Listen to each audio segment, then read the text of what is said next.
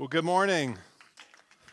My name is Adam Casel. I'm the vision and administration pastor, and I'm going to address this shirt that I'm wearing right now.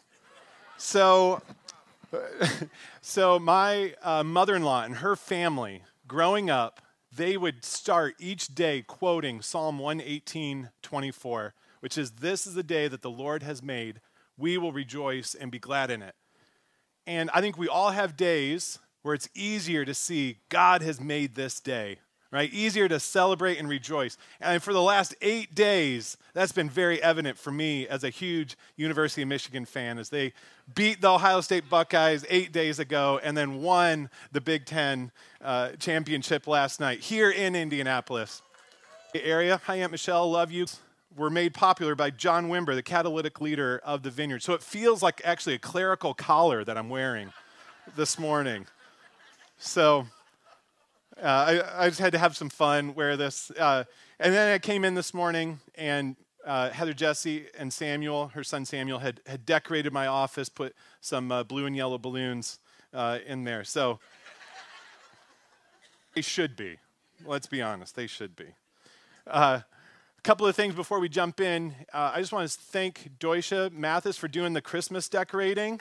She did an amazing job. Sorry we didn't say anything. This is anything earlier because it seemed like just feels like this, it could be God's provision uh, process if uh, throughout the whole process. Jump in now to the your favorite team finally beating their rival and winning a championship. It's something that maybe you prayed for day after day after day for months or even years. As we're approaching Christmas, Maybe it was a gift you wanted so badly, you made sure everybody knew about it, like a Red Ryder BB gun. For me, in the late 1900s, I wanted the original Nintendo Entertainment System. I asked for it for months. I knew if I got that, my life would be complete. Well, I did get it, and it was complete for a few weeks. And then a few years later, it was the, the Super Nintendo. Now, it feels really good to get something that we've asked for for a long time. When we make a request and have it met, we, we feel seen, we feel loved and valued. A real request is vulnerable and it challenges our trust.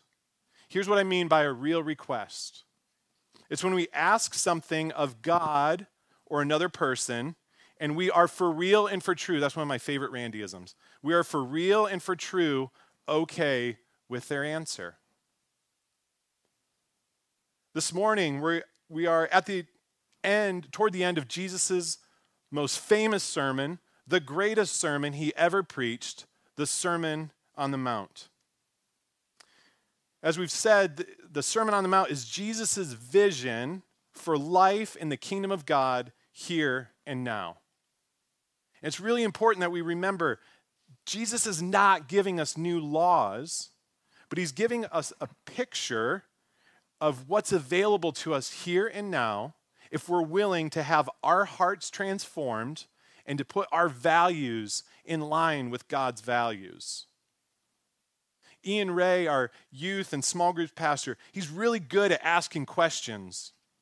One of his is uh, that I've heard him ask a few times is if you gave a TED talk, what would your topic be? Well, the Sermon on the Mount is Jesus' TED talk.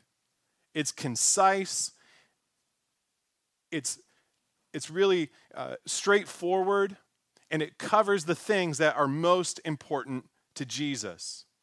It's very intentional and, a, and well crafted message covering a wide range of topics. Last week, Ian looked at Matthew 7 1 through 6, where Jesus talks about not judging others and gives this enigmatic exhortation of, of not giving dogs what is holy and casting pearls before swine. It was a really good message. In fact, my biggest takeaway was don't judge me, right? Because it might uh, uh, end badly, get embarrassed. No, it was a really, uh, it was a really, really good message. I took lots of notes for my wife and for my kids. I've been reminding them throughout the week. I, I honestly, I was really challenged and convicted about the amount of judgment that is in my own heart. What Jesus said in those verses actually ties to what we're going to look at this morning, because again, the Sermon on the Mount's a masterful message. So if you have a Bible with you, turn with me to Matthew chapter 7. We're going to be looking at uh, verses 7 through 12, so I'll give you a second to turn there.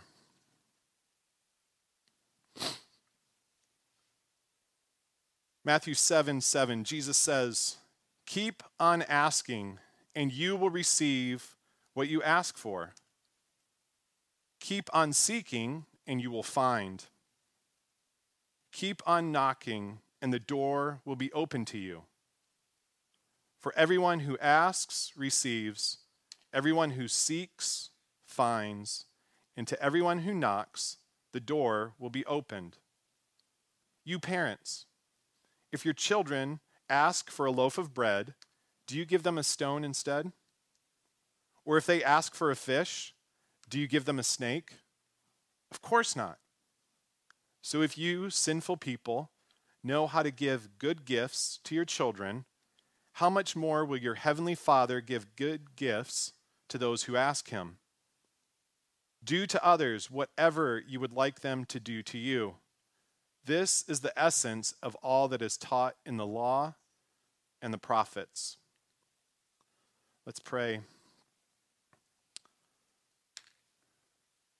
Father, we come to you as a good father, one who loves to have us ask, seek, and knock.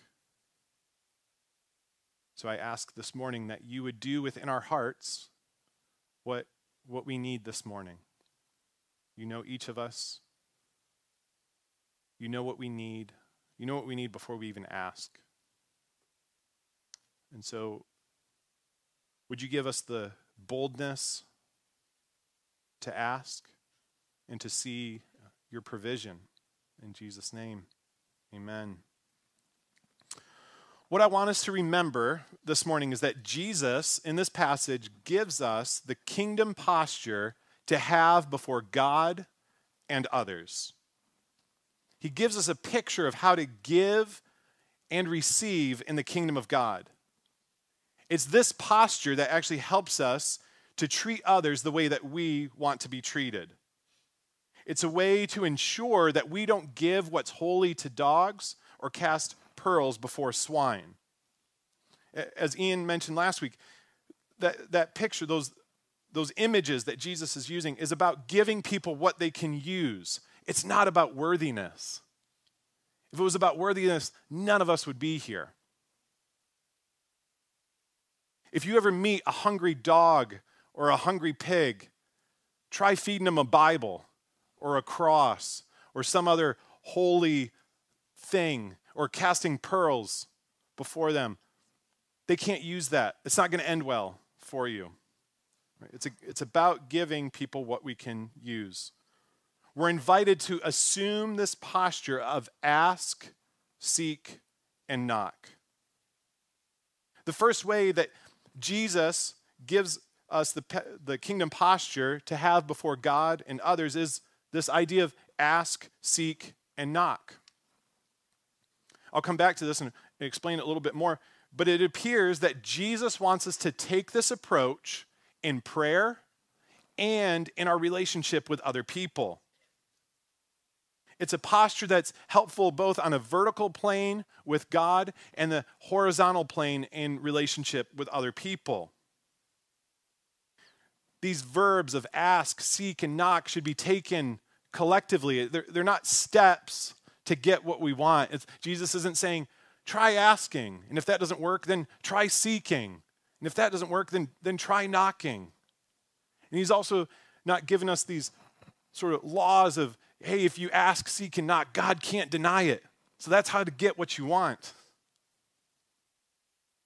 Again, it's not about law. Verses 7 and 8 are, are not laws on how to get prayers answered, but a posture to assume before God in prayer. Like any verse, we can't take verses 7 and 8 out of context. what these verbs have in common is that they're a posture of humility.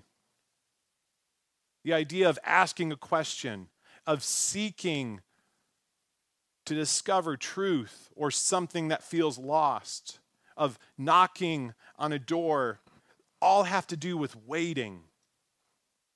Oftentimes we're waiting on somebody else. So again, Jesus is speaking about this posture on two planes vertically with God and horizontally with other people.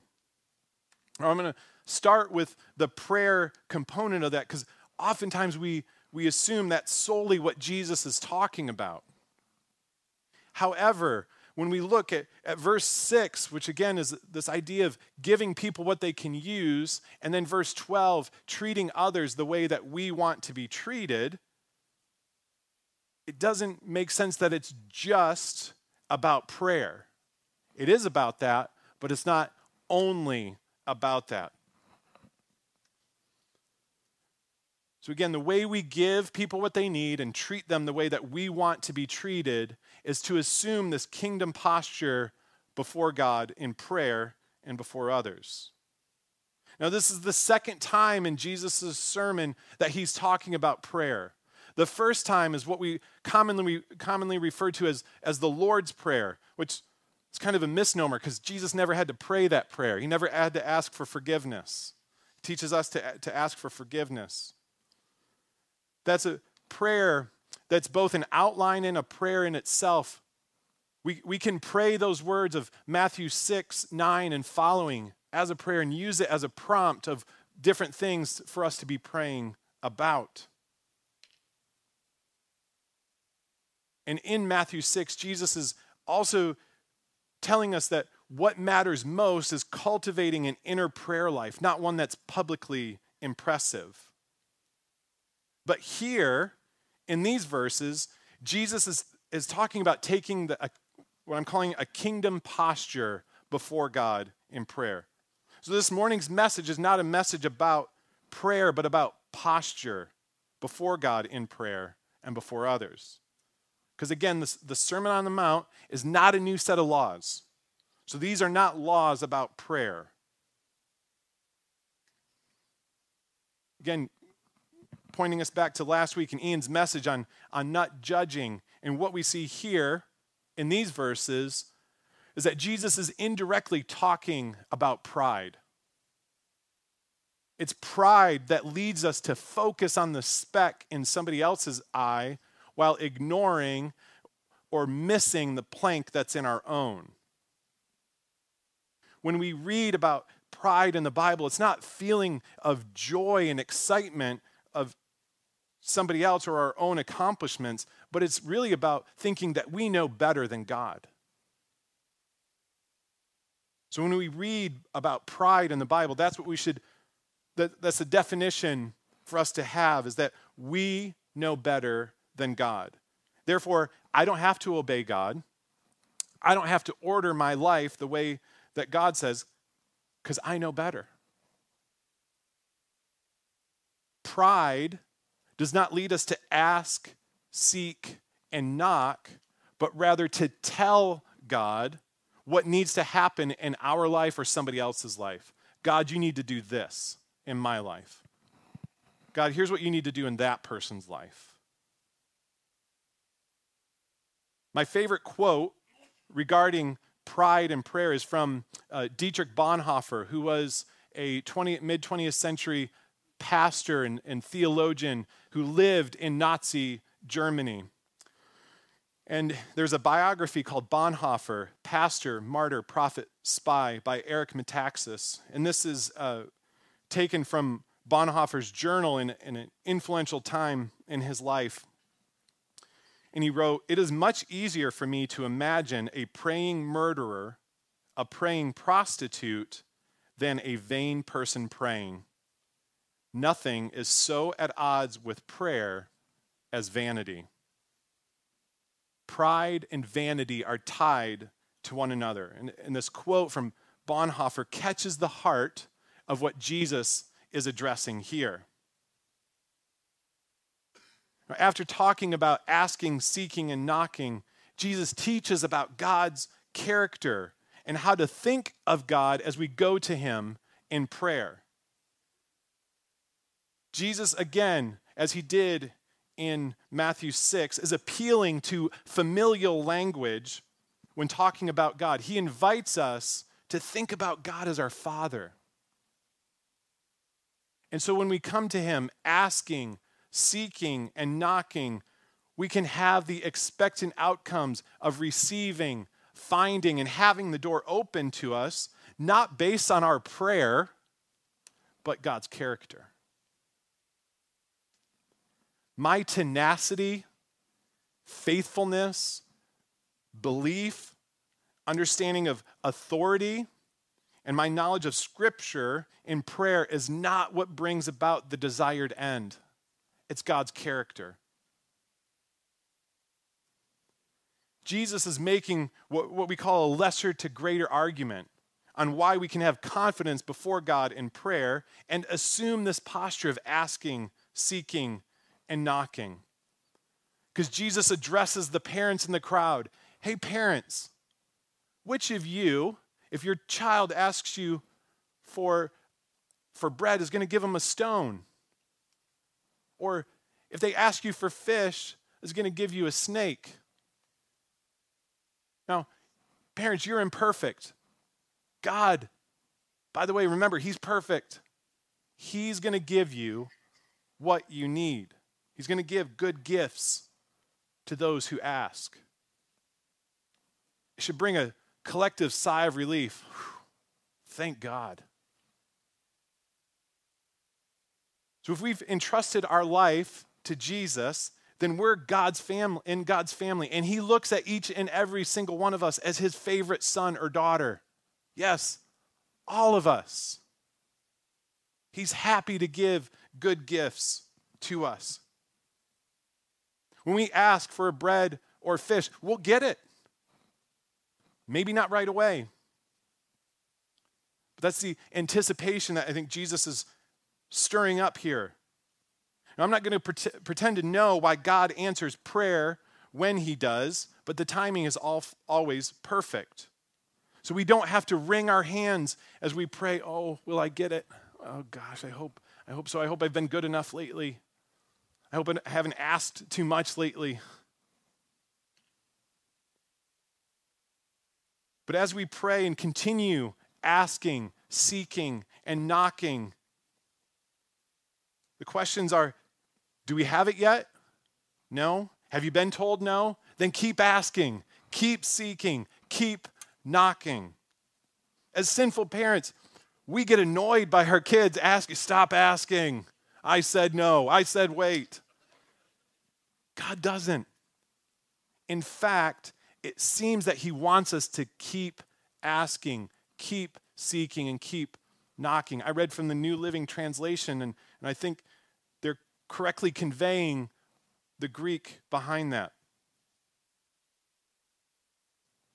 We also have to be realistic and, and talk about the fact that there's times we don't get what we ask. So, again, this morning is really not about prayer. But acknowledging this helps with our, our posture. Next month, attend the Everyone Gets to Pray conference if you want to hear more about prayer and, and practicing it. I'm not going to pretend to know why we don't get the things that we ask for and explain it, but it's likely that it's not good for us. We may think that we're asking for bread and fish, that would have been a healthy meal. But what if the thing that feels good to us may be asking for junk food or a snack right before a meal? Now, as sinful parents, my, my wife Carrie and I, we limit the junk food our kids have. We limit snacks before meals, and we don't have dessert every night. We're tyrants, I know. But to continue with this food analogy, God absolutely gives us special treats. Right? We all have more than just basic sustenance. But as a perfect father, God's only going to give us what's going to benefit us and what we can handle. So maybe, maybe we're praying for more money. Maybe we're praying for a bigger platform to influence more lives. Maybe we have a dream job that we're praying for, desiring. Maybe more ministry success, a higher uh, work position. Maybe there's a particular person we want to date or marry. But what if, what if those things would actually ruin our soul? Would we still want it? We may think it's bread and fish, it's actually going to be a stone or a snake. Would we still want that? What if something is being withheld because God loves us so deeply that he'd never harm us? This kingdom posture of asking, seeking, and knocking requires humility and trust that God is only, ever, always going to do and give what's best for us. So, again, Jesus shows us what the kingdom posture of asking, seeking, and knocking looks like before God.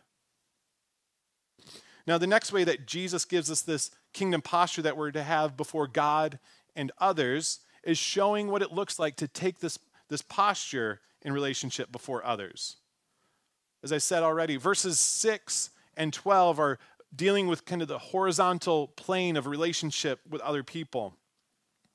The asking, seeking, knocking kingdom posture leads us to give to people what they can use as we ask them, seek, and knock, and to treat others the way that we want to be treated. Again, the premise of the Sermon on the Mount is to cast a vision for life in the kingdom of God here and now. Jesus is showing us that we can actually ask, seek, and knock with other people. Evidence that this posture is within us in relationships with other people is when we ask something and they say no and we're genuinely okay with it. We can be disappointed, but I think anger, if there's anger when we're told no, as we ask, seek, or knock, or think that we are, is actually demanding, requiring, or forcing our way onto another person, but in the form of a question. Have you ever been asked a question? And as you replied, the person's nonverbal response let you know you answered incorrectly. Have you ever had a boss ask you to stay late or come in on a day off and you say no? And the look on their face lets you know, oh, the correct answer was yes. Maybe we've had a spouse or a relative do this. Again, your no showed that yes was the correct answer. Oftentimes it gets followed up with a guilt trip. Well, you know, this is a great opportunity. I have to be here. You should be here too. They do a lot for us. We, we really should go there, do, do that thing. Now, some of us here this morning need to hear, because it's both hard for us to say and to hear, no is a complete sentence. You don't have to give somebody an explanation. Let's, let's practice it right now. No. No. Isn't it funny? I said, let's practice it, and you all did it. Look, nobody got hurt. We just we said no, nobody got hurt. I've done this. I've tried forcing my way on another person, but I've done it in the form of a question. I've had it done to me. We all do it to one another. My goal is to be okay with no. Because again, when we get angry, it's a reminder that we still have work to do in, in developing this kingdom posture of asking, seeking, and knocking before others. So, again, I've talked about this kingdom posture of asking, seeking, and knocking happens on two planes vertically with God, horizontally with others. And they intersect when we pray for other people. Dallas Willard, in his book, The Divine Conspiracy, says instead of harassing those near us with our judgments and treasures, we stand before them with helpless requests, while simultaneously standing before the wise and mighty King with our requests for them.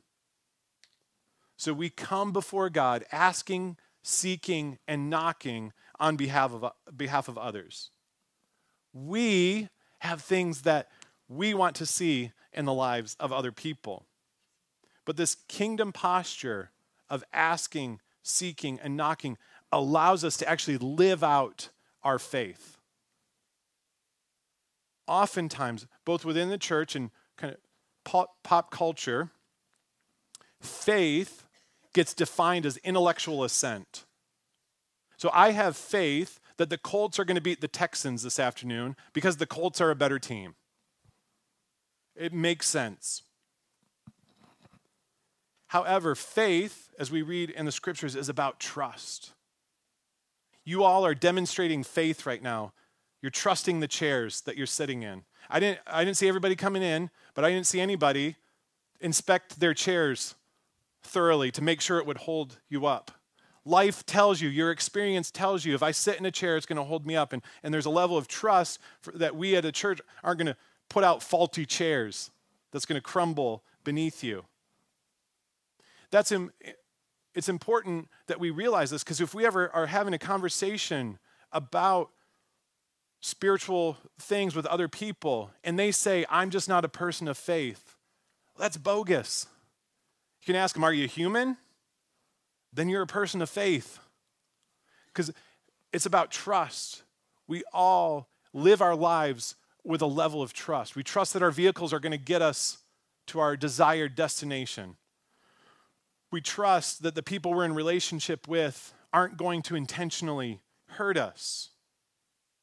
So we get to demonstrate our faith or our trust by holding others before God, trusting He's going to do what's best for them. I'm going to look briefly at, at verse 12, where Jesus again says, Do to others whatever you would like them to do to you. This is the essence of all that's taught in the law and the prophets. We don't have to try to do this if we have this kingdom posture of asking, seeking, and knocking. Doing to others what we want them to do to us would naturally come out of that posture. When we go to others with our helpless requests, as Willard calls them, it will take flesh as us doing to others as we would have them do to us. Jesus makes a surprising statement. He says that the law and the prophets are about this doing to others what you would have them do to you.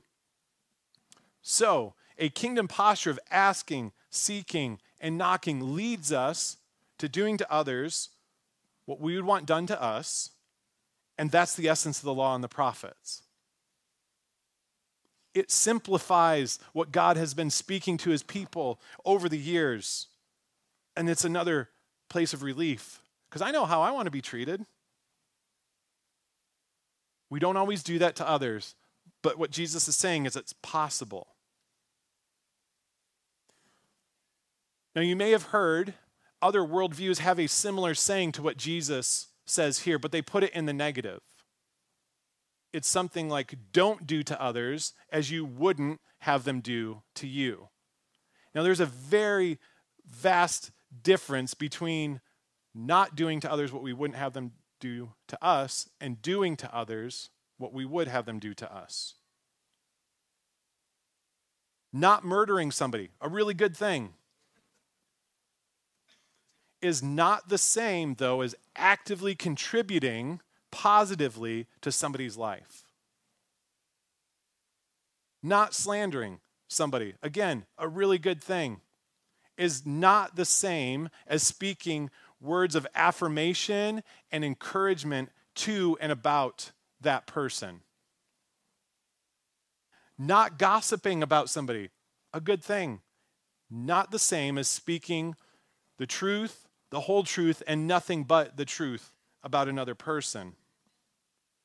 Not stealing, again, a good thing, not the same thing as contributing to the needs of another person. So if we want to become the type of people who do those positive things, we're not going to do the negative. We've been communicating all along that we don't become the kingdom people that Jesus is talking about in the Sermon on the Mount by trying really hard to do them. We don't develop this kingdom posture of asking, seeking, and knocking by trying really hard to ask, seek, and knock. You ha- we have to become the type of people who easily and regularly ask, seek, and knock. And the way that we do this is we, we live with open hands. At the beginning, I said the kingdom posture is about giving and receiving. And we can't give and receive with closed fists and folded arms. It happens when we have a posture of open hands. I want, I want us to kind of demonstrate this sort of symbolically. So if you, if you would, with me, uh, just empty your pockets. Get it all, all out in your hands. Ladies, if you have your purse with you, put your purse uh, in your hands.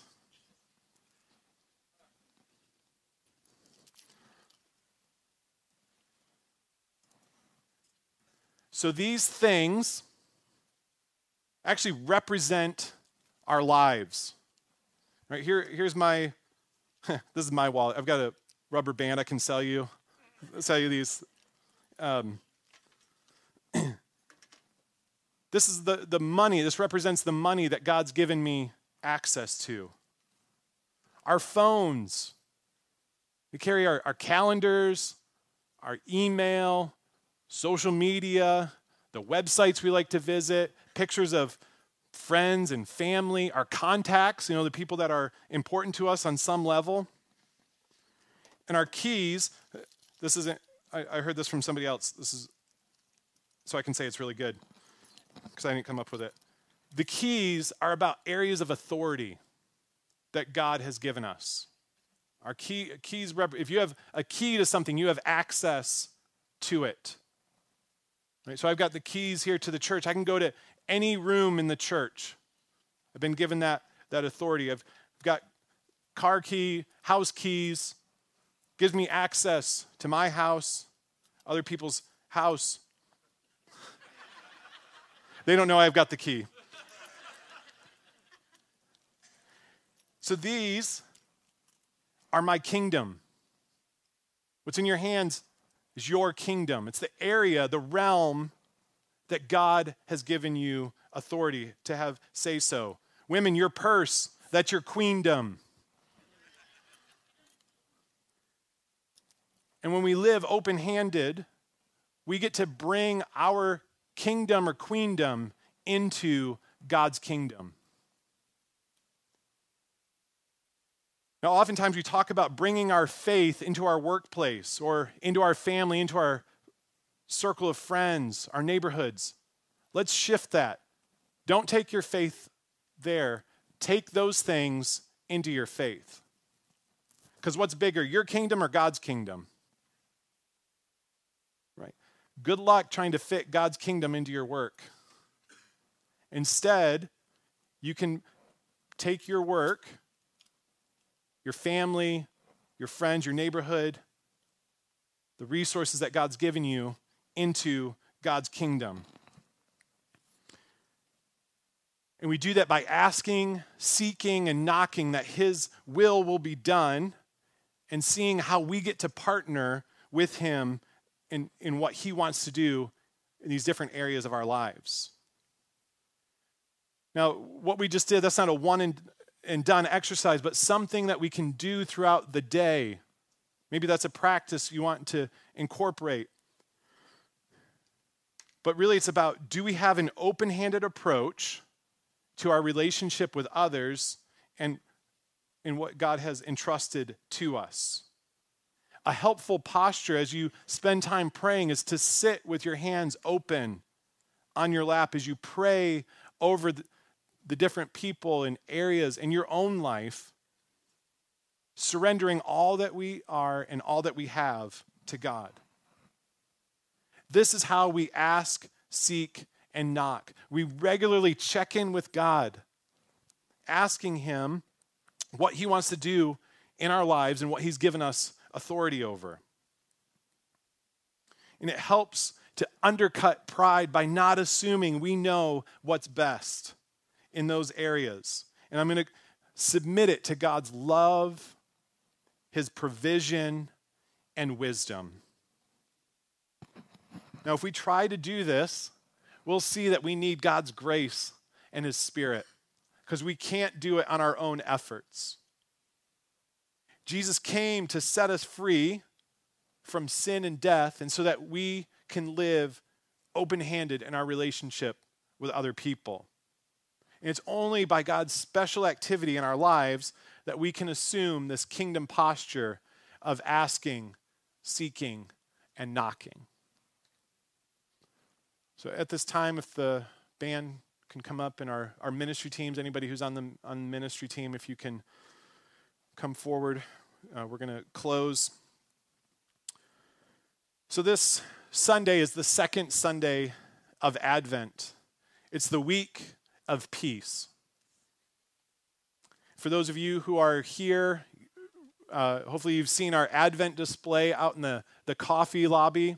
Uh, for those of you who are online, uh, you can participate in this as well. Go to our, our homepage. There should be a link um, to, the, to a form where you can write down your, your prayer requests. What's an area in your own life or in somebody else's life that you want to see peace?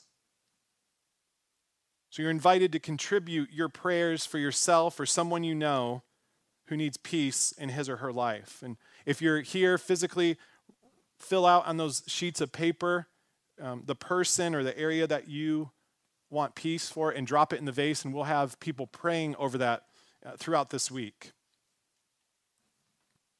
And so, as we come before the Father, asking, seeking, and knocking, we'll receive His peace.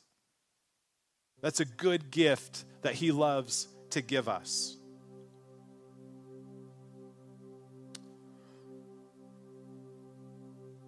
We've got uh, ministry teams up here who would love to pray for you. Um, one of the things that, that was shared to me was some of us may need endurance this, this morning. To just keep asking, to keep seeking, and to keep knocking no matter what. Maybe, maybe we don't feel it, you know, feel this prompting to spend time with God, but that's the time to do it. And so if you're if you're just feeling tired or, or weary this morning, uh, we invite you to come and, and receive prayer for that. You get an opportunity to trust God's strength and courage that comes as you ask, seek, and knock. And we've had uh, live art here, so I want to give Julie an opportunity to share the hand, Delana, the handhelds behind you.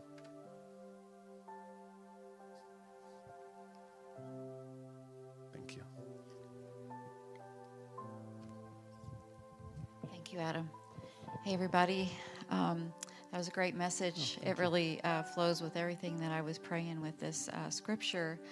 Um, so this is kind of a combination, um, but you know, what came to me when I was praying were several things. Um, Jesus was giving that sermon from the mountain, and um, he was just speaking to me about remember you're in you know come up to that high place with me.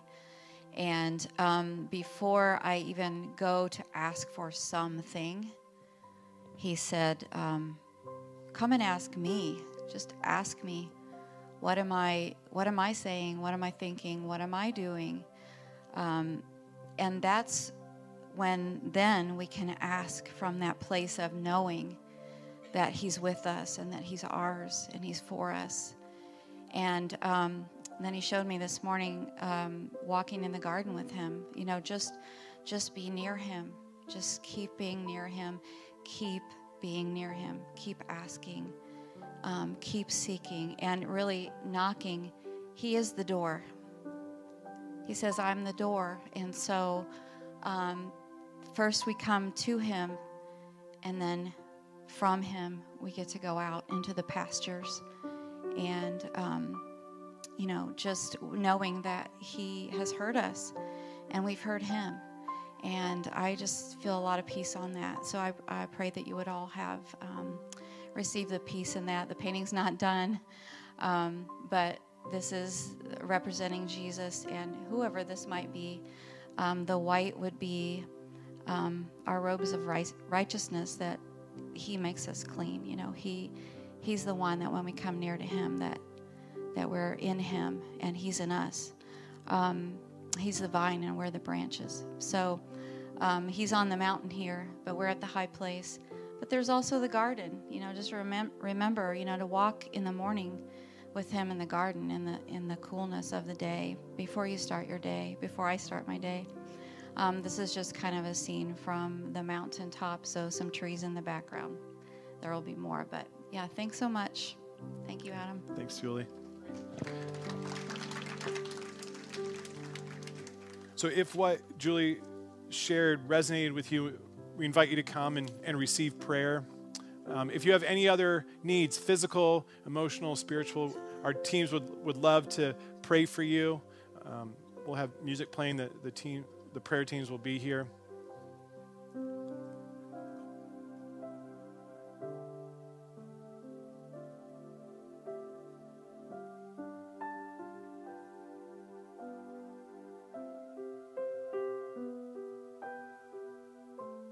So I don't, I don't know if Julie, if you knew this, but uh, what Deutsche was saying, this is called a calathea, this plant, and it's uh, known as the prayer plant.